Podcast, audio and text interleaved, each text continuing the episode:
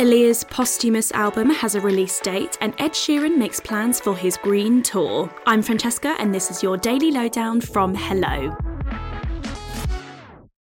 Ed Sheeran has big plans to make his upcoming 2022 tour the greenest yet. I want to. I, I, I want to travel to every show as electric as possible. The Shivers star, who will be putting on a string of gigs next year across the UK and Europe, told the Sunday Sit Down podcast he wanted to drive himself around on the tour in an electric camper van. The singer also explained he was in talks with VW to try and make it happen, adding he was doing his best to make his work planet friendly and more sustainable. We salute you, Ed.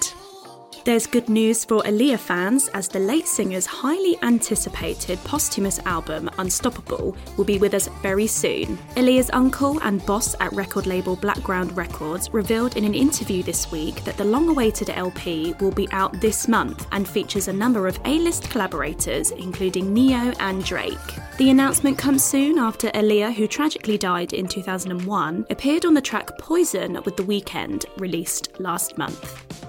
And speaking of the Weeknd, fans are on a countdown until Friday for his new album Dawn FM. But now the rapper and singer has revealed there will be a very special live stream of the record, landing on Amazon Music and Twitch. The event will be shown on Thursday evening for West Coast America and Friday morning in the UK. The Grammy winning artist explained the live stream experience will ensure all of his fans can hear the music at the same time for maximum fulfillment.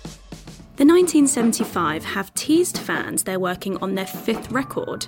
The Brit Award winning band shared new footage on social media on Tuesday, with frontman Matty Healy posting a video of the four piece in a studio.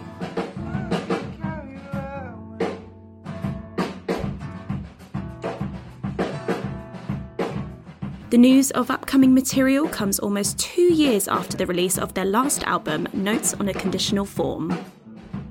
And actress Gal Gadot has said in a new interview that the viral Imagine video, featuring a range of singing celebrities filmed last year, was in poor taste. Imagine there's no heaven. The Wonder Woman star, who is promoting her upcoming new role as Cleopatra, told InStyle magazine for this month's cover it wasn't the right thing, but insisted the intentions to lift the world's spirits were pure. And that's your daily lowdown from Hello. Check out Spotify's Daily Drive, our social media channels, and HelloMagazine.com for more news and updates on your favourite celebrities.